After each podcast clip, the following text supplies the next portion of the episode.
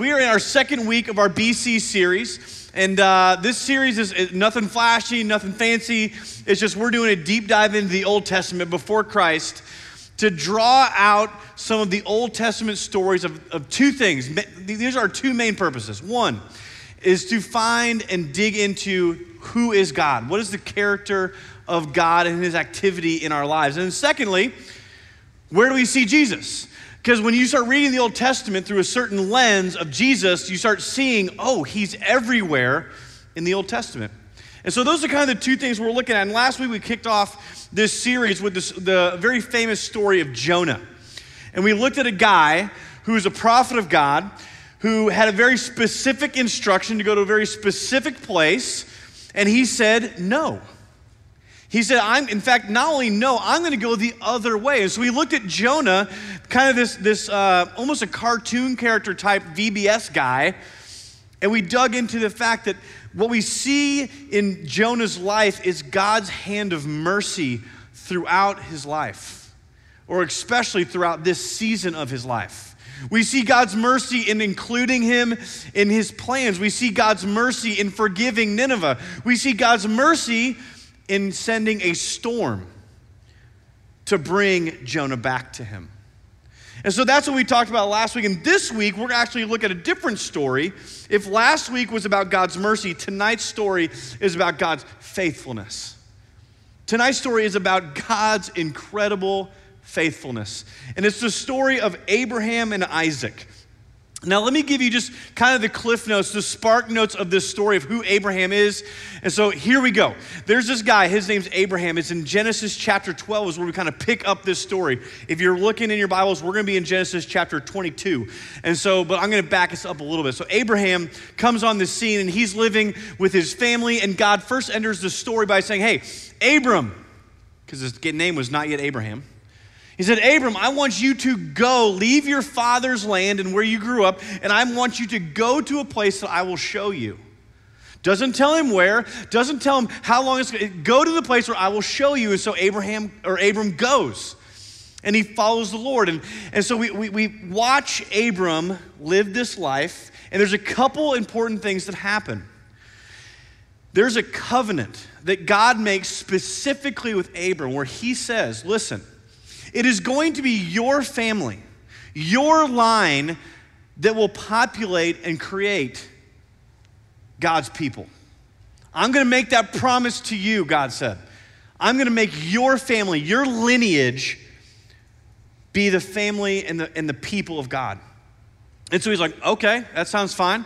And so he goes on, and well, he starts to get older and older and older. And guess what? His wife, Sarah, gets older and older and older, and there's no kids. And they're starting to feel that tension of like, okay, God promised this. We're not seeing this happen. And, and, we'll get to this story a little bit later in the summer. They start trying to take things into their own hands and make sure that God's promise happens when they think it should happen. And eventually, God meets with Abraham and he says, Listen, number one, I'm going to change your name. It's no longer going to be Abram, it's going to be Abraham. And Abraham simply means the father to many nations. He changes his wife's name. And at this point, he's 99 and Sarah is 90. Let me say that again. He's 99 years old, no children. She's 90, no children.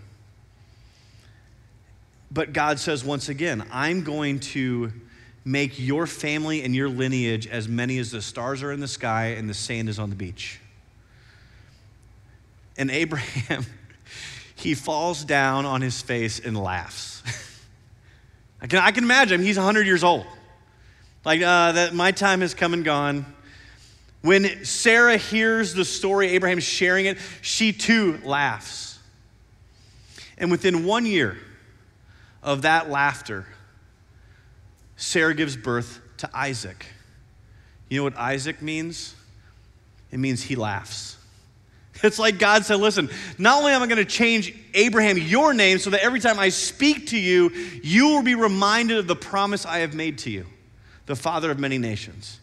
Not only that, but I'm going to name your son he laughs because you laughed at the idea that I couldn't do it.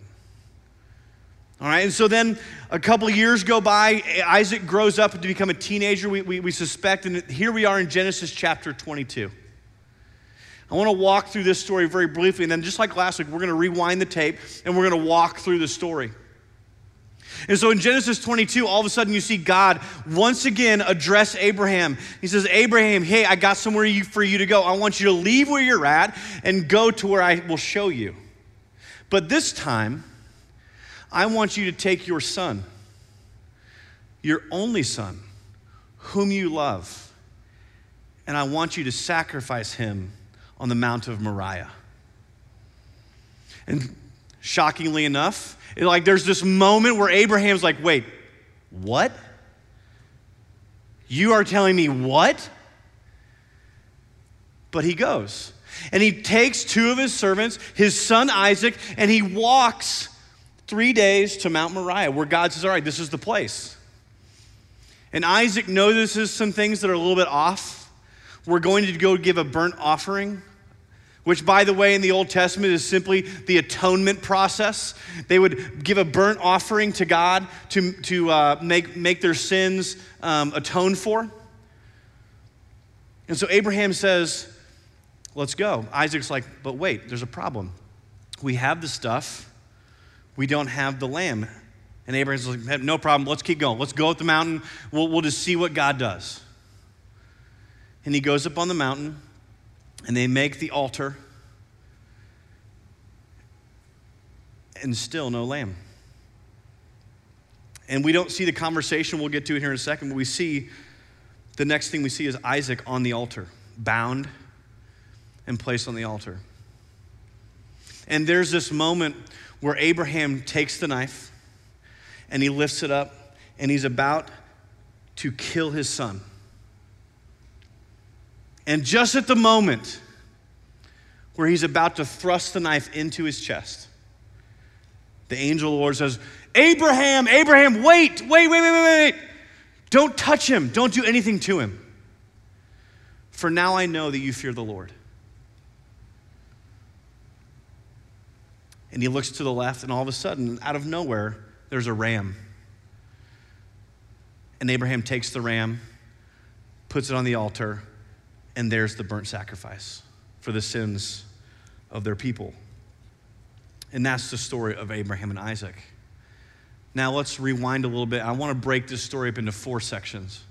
The first section comes through verse 1, 2, and 3. Let me read. After these things, God tested Abraham and said to him, Abraham, and he said, Here I am. He said, Take your son, your only son Isaac, whom you love, and go to the land of Moriah, and offer him there as a burnt offering on one of the mountains of which I shall tell you. So Abraham rose early in the morning, saddled his donkey, and took two of his young men with him and his son Isaac. And he cut the wood from the, for the burnt offering and arose and went to the place of which God had told him. This first section I just want to entitle God Instructs and Abraham Obeys. God instructs and Abraham obeys. What a far cry from Jonah last week, right? God instructed, Jonah ran. Here, God instructs and gives him a, a, a, a command, and Abraham obeys. This is a shocking instruction. And every piece of this command, every piece of this instruction is a dagger to Abraham's heart. He's 100 plus years old. He and his wife have been waiting and waiting and waiting for a son. God has given them Isaac. And now all of a sudden, it seems that God is going to go back on his promise. He says, Abraham, father of many nations, I want you to take your son, your only son, whom you love, and I want you to go to a place I will tell you, and I want you to offer him to me. What blows my mind about this part of the story is the obedience of Abraham. It says he rose early the next morning. There was immediate obedience. There was no deal making. I'm going to be honest. If this were me, like I, a lot of you guys know, I got five kids. And I don't, I'm not at a, the level of Abraham's faith yet. If God said, Andy, I want you to take Will, Annie, Hank, Charlie, or Nathan, and I want you to take them, I'd be like, um, excuse me, we need to, we need to meet. this, this was not the deal. Let's, let's work something out here. Is there something, could I, could I go in their place? My immediate reaction was, let's deal. Let's deal, God. This is not the way I would do it. Maybe I would even be as bold to say, as, you know what, God, you just need to mind your own business, okay? I, I've got this. You gave them to me. Let me take care of them. Let me do my dad thing. But that's not what Abraham did. But God asked for his greatest joy, Abraham's hope. Abraham and Sarah's dream is what God said, Bring to me. Let's go. You see, Abraham was about to learn the difference between trusting the promise versus trusting the promiser. Because at times I think we can feel like it's our job to take care of what God is going to do. We rush it, we force it. And we're not even the ones getting the promise. We just have hopes and desires and dreams. But instead of waiting, we push and we push. And we, and we start to get the idea that God, as the gift giver, it's our job to make sure the gift happens.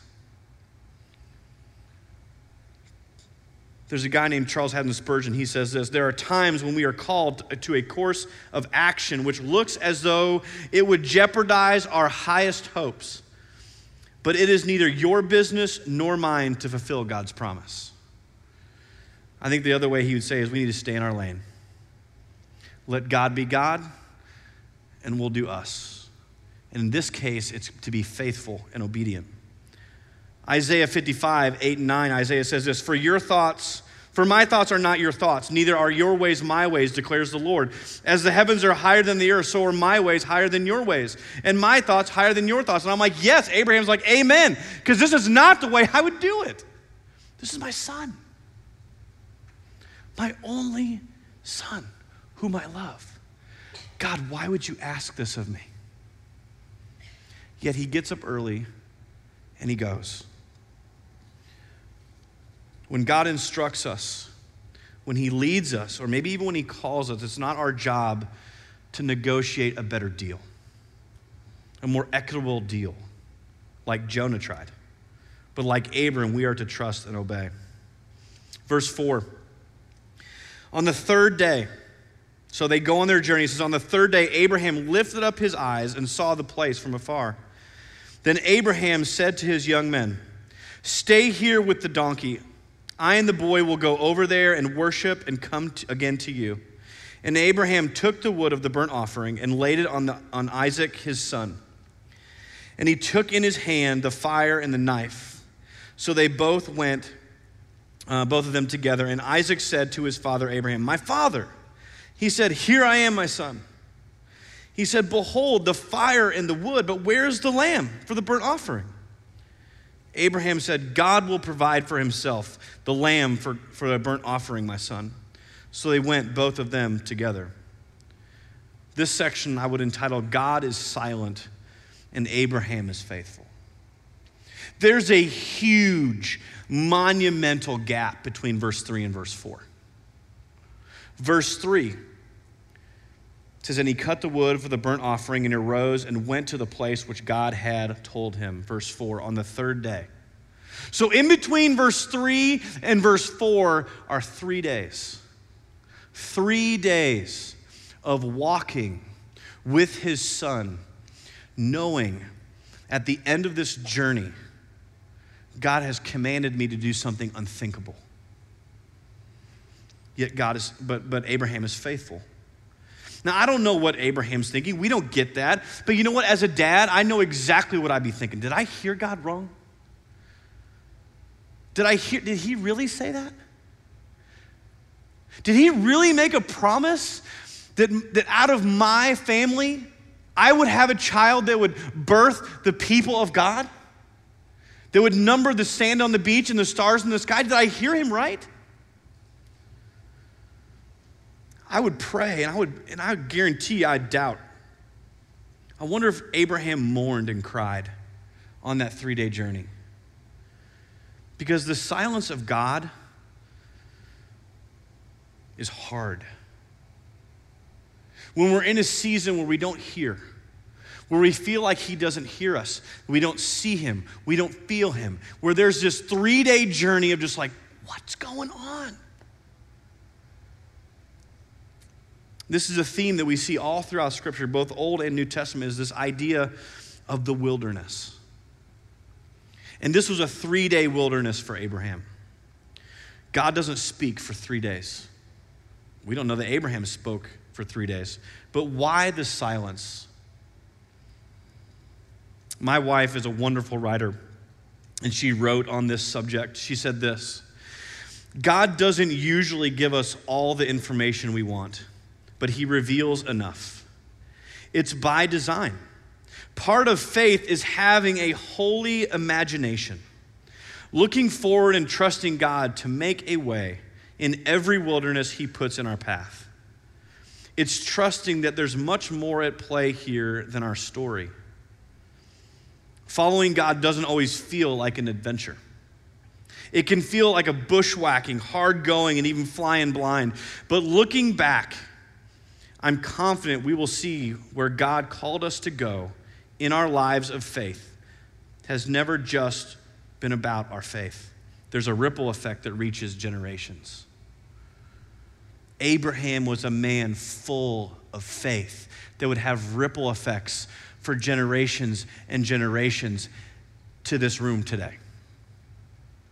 Abraham's faithfulness had ripple effects beyond just his situation. In verse 3, we see him get up early and rise the next day, and he goes. We get no sense that he resisted the Lord, even though it was a shockingly hard instruction. A man of faith. In verse 5, he instructs his servants hey, you two wait here. Me and Isaac are going up the hill, and we'll be back in a little bit after we go to worship. What? He had faith.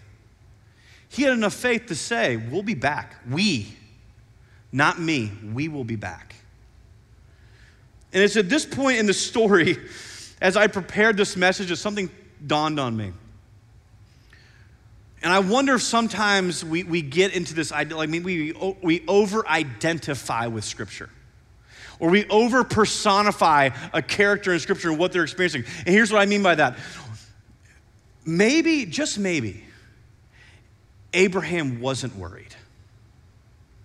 Maybe he was a man of such faith that he was able to be obedient because he was not anxious, because he knew the promise keeper would keep his promise. Right? I put myself in the story. Sometimes we do that to a fault. Well, what I would do, what I would think, but maybe Abraham just said, You know what, God? Okay. You promised me. You gave me this son. So, whatever you're up to, oh, this is going to be awesome. Let's go. Maybe he was excited to watch God do something he could not do himself. I don't know. Maybe. Because then in verse 7, Isaac throws out this huge question. The, the elephant in the room, he says, uh, Dad, I see the wood and I see the fire. Where's the lamb? Again, a faithful answer from Abraham. He says, God will provide for himself. This answer blows my mind. Like this is the most this is the part just for me personally that gets me most excited. Because he says God will provide. He didn't say for you. He didn't say he'll provide for me. He said he will provide for himself a lamb.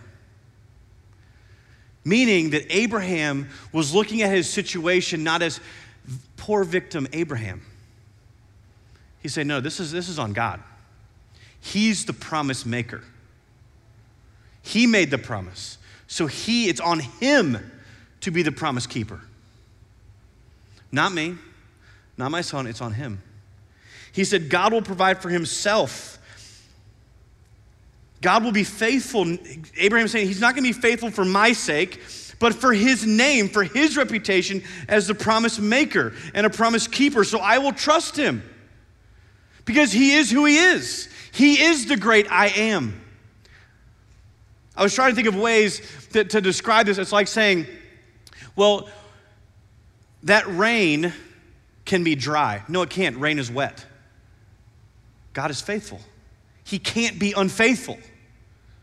Just like water can't be dry, it's wet. So Abraham can say, I will trust him. Abraham's faith was not his own. It was not on his own strength or his own, he was just some special kind of believer. It wasn't the size of Abraham's faith, it was the object of his faith. Because God was betting on himself. He said, God will provide for himself. Abraham knew his inability to keep God's promise for him. His faith in God allowed him to have a non anxious anxious perspective. His faith allowed him to have a non anxious perspective on his situation. I know y'all deal with anxiety. I talk with you enough, I read enough articles, I read enough studies that this generation is anxious. And I have a theory that maybe we're anxious because we make the gifts of God too big and we make God too small that our circumstances, we allow that to be so big that we're in awe and reverence of a situation or a circumstance. And instead of saying, no, no, I know the God who controls that circumstance, I know the God who is faithful in that circumstance. You see, as humans, we, we tend to make the gift giver small and the gift big. Abraham was faithful, and it allowed him to have a non anxious perspective. And there will be seasons in life where God seems silent. But God's silence may be how it feels, but it's not how it is. Let me say that one more time. God's silence may be how it feels, but it's not how it is. The truth is that God is always speaking, He is always near. And He's inviting us. Matthew 11, come to me, all who are weary and burdened. I want to read four scriptures to you. I want you to listen to these carefully, especially if you are anxious. Especially if you're like Abraham, maybe saying, God, Did I hear God right? Is he really good? Is he really with me? I haven't heard him in a long time. Maybe if you're in a season where God is silent, you need to hear these. Psalm 34 18 says, The Lord is close to the brokenhearted and saves those who are crushed in spirit if I'm going to put myself in Abraham's shoes, he was brokenhearted and crushed in spirit by the very command of God. Psalm 23 4. Although I walk through the valley of the shadow of death, I will fear no evil, for your rod and your staff, they comfort me. If there was ever a valley of the shadow of death, Abraham knew it. Hebrews 13:5 says, "Keep your lives free from the love of money and be content with what you have." Because God has said, "Never will I leave you and never will I forsake you." Romans 8:28 that we studied earlier this year, and we know that in all things God works for the good of those who love him. Do you really believe that? Do you really believe that God is big enough to take whatever circumstance you're in and use it for your good and for His glory? Or is God so small that He can't do it? The God of the Bible is a God who says, you know what? I am over all, I am in all, and I will use all for your good and for His, our, his glory. Corrie ten Boom has a wonderful quote. I think I've shared it before. She says, Never be afraid to trust an unknown future to a known God. Abraham knew God. That's why he was able to walk in the silence of God and come out faithful. Verses 9 through 14. When they came to the place of which God had told him, Abraham built the altar there and laid the wood in order and in order and bound Isaac his son and laid him on the altar on top of the wood. Then Abraham reached out his hand and took the knife to slaughter his son. But the angel of the Lord called out from heaven and said to him, Abraham, Abraham. And his typical answer, Here I am. I got to imagine that here I am was filled with tears. He said, Do not lay a hand on the boy or do anything to him, for now I know that you fear God, seeing you have not withheld your son, your only son, from me. And Abraham lifted up his eyes and looked, and behold, behind him was a ram caught in the thicket by his horns. And Abraham went and took the ram and offered it as a burnt sacrifice instead of his son. So Abraham called the name of that place, The Lord will provide. As it is said to this day, on the mount of the Lord it shall be provided. Abraham hadn't lost his reverence and awe of God. He had learned over a lifetime to trust the Lord. You look at Abraham's story, he wasn't always faithful. He took some shortcuts. But Abraham and Sarah desired for so long and, for, and so deeply to have a son. And God gave it to him. But this was the test. This was the test right here. God gave them what he, they wanted. God gave them the longing and the desire of their heart. And then he said, You know what? We're going to give you a test to see if maybe, just maybe, you love and worship Isaac, the promise, more than the promiser. That you love the gift more than the gift giver. I want to pose a question. Could it be, follow me with this, could it be that that which we long for, that that which we desire and ask God for actually might replace God if it were given to us? That if He actually gave us what we really think we want and that what will really complete us and that will really make us happy, that if He actually gave it to us, we would worship that instead of Him. And for some, it doesn't even need to be given to us. We already worship just the mere idea of it.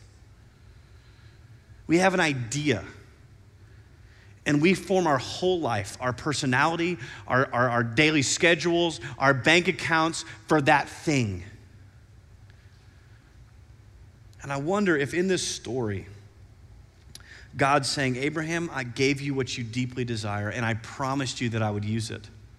Not just for your good, but your whole family from here on out. But I want to make sure that you still fear me you still revere the Lord. God's desires, God desires what is best for us, and that is to revere, trust, and obey Him over all else. I think sometimes, and this is the moment we forget that God is a father and that He loves you and wants what's best for you. I grew up in a system of, of, of Christianity that that was not the picture painted for me. The picture of God, especially the God of the Old Testament, is one that's just waiting to get you. There was no love, there was just judgment and wrath and obedience. Like, you better do what I say. But Abraham knew better. He knew that God loved him and he cared for him and that he was faithful. God desires what is best for us. Do you really believe that?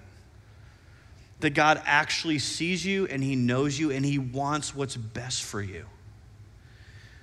And that is to revere Him, trust Him, and obey Him over being comfortable, being in control, being rich, being married, being powerful, being significant. It's better than being respected. You see, Abraham had faith before in verse 8, where he told the guys, hey, we'll be back. We're going to go up here and worship. We'll be back. We will be back. And he had faith afterwards when his faith became sight, where he saw God show up and, and fulfill the promise he had given him. Number four is verse 15 and 18. Verse 15 says, And the angel of the Lord called to Abraham a second time from heaven and said, By myself I have sworn, declares the Lord, because you have done this. You have not withheld your son, your only son. I will surely bless you, and I will surely multiply your offspring as the stars of the heaven and in the sand that is on the seashore. And your offspring shall possess the gate of his enemies, and in your offspring shall all nations of the earth be blessed. That includes us in this room today, because you have obeyed the voice of the Lord. Number four is God speaks, and Abraham is blessed. God speaks and Abraham is blessed. Be blessed because you have obeyed my voice. I think sometimes I know in my life, I want the blessing without the obedience. I want to shortcut it. Right? I want to live vicariously through other people and just get the blessing. I want to avoid the difficulty of the obedience. I want to avoid the discipline of obedience. I want to avoid the humble spirit that requires in obedience. I want to do what I want to do when I want to do it, and I still want to be blessed. That's not what God says to Abraham. He says, You will be blessed because you obeyed my voice. Now, let's not get this twisted. This is not prosperity gospel here. This is not, hey, if you obey me, you'll get everything you want. No. This is a, I'm going to fulfill my promise to you. Now obey me because I love you and I care for you and I have the best intentions for you. Because not every time in your situation like this, we got to be careful. God did not make the promise to us in this room. Not every time is there going to be an immediate ram solution to the situation. But you know what will be there for you? And the promise that has been given to you is that there will be a lamb, the Lamb of God. And his name is Jesus. And so we may have to wait. It may not be right there. And we may have to walk a little bit farther into the wilderness. But God is faithful. God is faithful. Obedience brings blessing to all generations. I want to give you guys four questions to ponder as we finish. The first one is this Who will benefit later from your obedience now? Who will benefit later from your obedience now? Because, right, because Abraham was obedient. And who was the, who, who was the benefactor of his obedience? Not just him, not just Sarah, not just Isaac, but the entire generation and human history has benefited from his obedience. So maybe there's some things in your life that you know you're more of a Jonah than an Abraham. Maybe there's something in your life that you tolerate, that you deal with, and you're like, you know what? It's not hurting anybody. No, no, no, no. Bring that into biblical obedience and see what God will do with it because you're not the only one that will be blessed by that obedience. So think about this who will benefit later from your obedience now? Gentlemen, it'll be your wife and your children. Ladies, your obedience now will benefit your husband and your children and your grandchildren and your coworkers and your family. Second question well, let me, let me give it, let me frame it real quick. My wife is awesome. But one of the things that she hates to do is make school lunches. Hates it. Because it's at the end of the day, we're both tired. And I just was talking to her, she's like, you know what? The only, the only thought that gets me through this process at 10 o'clock at night making lunches is tomorrow Taylor will thank me. Tomorrow Taylor will thank her. Because when she gets up, she's like, oh, the lunches are made. Fantastic. That's obedience. Someone down the road, probably you, probably your friends, probably your family will say, Oh, I'm so thankful I was obedient then. And what a better time to walk in obedience than in your young adult years. If you've heard me say it once, you've heard me say it a thousand times. There are no marriage problems, there are only single people problems that we bring into marriage. My second question is What is God calling you to lay down? Maybe a different way of saying, what are you withholding from the Lord? Like you're like, God, you can have this part, but I'm going to keep this part. You can have my, Tuesday nights and you can have my Sundays and you may have my Thursday nights a small group, but I, I'm going to keep my Fridays and my Saturdays. What is it for you? Because that was the test. God said, Abraham, I know that you fear me because you have not withheld anything from me. Your most precious thing you have not withheld. And maybe it's not a thing, maybe it's just an idea. Maybe you're like, God, I will follow you everywhere, but I'm going to get married and I'm going to make it happen. And I will sacrifice my standards and, and what I, I know to be true because I'm going to make this happen. I don't know what it is. Maybe it's your money. I don't know. But what might God be calling you to lay down? What are you holding on to that you have not given full surrender to Him? Number three, what is, what is it that you fear, revere, or awe above the Lord? What is it that you revere, fear, or awe above the Lord?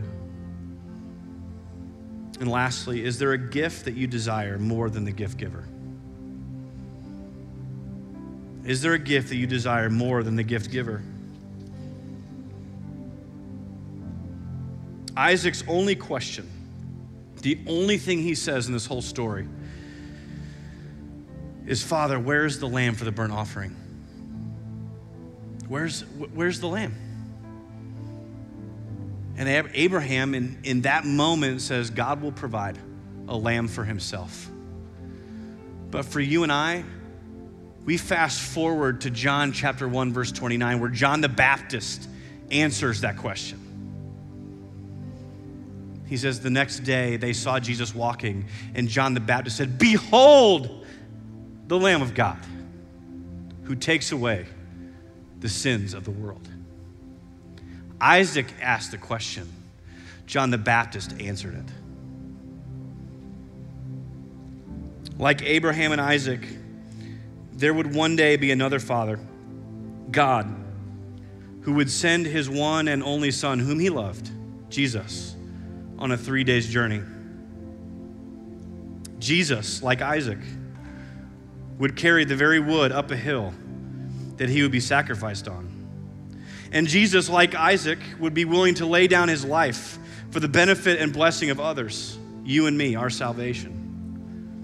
But unlike Isaac, there would be no substitute, no ram. Jesus is the Lamb who laid on the altar of our sin to pay the penalty for us that we might receive the blessing of being made right with God, forgiven, set free, and reunited with our Maker. Do you see it? Do you see this? This is in Genesis. God is setting up Jesus the entire way. Isaac is a type of Christ. The entire Old Testament points to Jesus. I want to end with this. Tim Keller has a wonderful little prose. He says, Jesus is the true and better Isaac who was not just offered up by his father on the mount, but was truly sacrificed for us. And when God said to Abraham, Now I know you love me because you did not withhold your son, your only son, whom you love from me.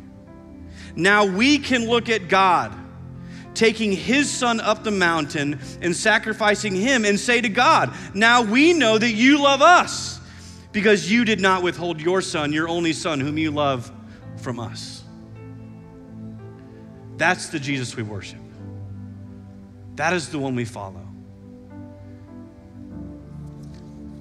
Guys, we're going to go into our 120 seconds. We're going to keep the questions on the screen. I would just encourage you to take some time between you and the Lord and ask these questions and ask God to do work. Let Him reveal some things to you. Let Him encourage you that you follow a God of faithfulness. And then we're going to sing one more song, and our prayer team will be down here at the end of the, at, at the, end of the night. If you want to talk to somebody about it, if you got questions, let's pray. God, thank you for this time. Thank you for the story of Abraham and Isaac, this huge flashing neon sign that points us to Jesus. God, thank you for a story that displays your incredible faithfulness. God, in the seasons of silence, as we walk through seasons of wilderness, God, remind us through your word that you are near and that you speak even when you're silent. God, I pray for the faithfulness of Abraham, that I would trust you the way he did, even despite my circumstance. So, God, as we sing, as we pray, I pray you do a work and you remind us of your goodness and your faithfulness.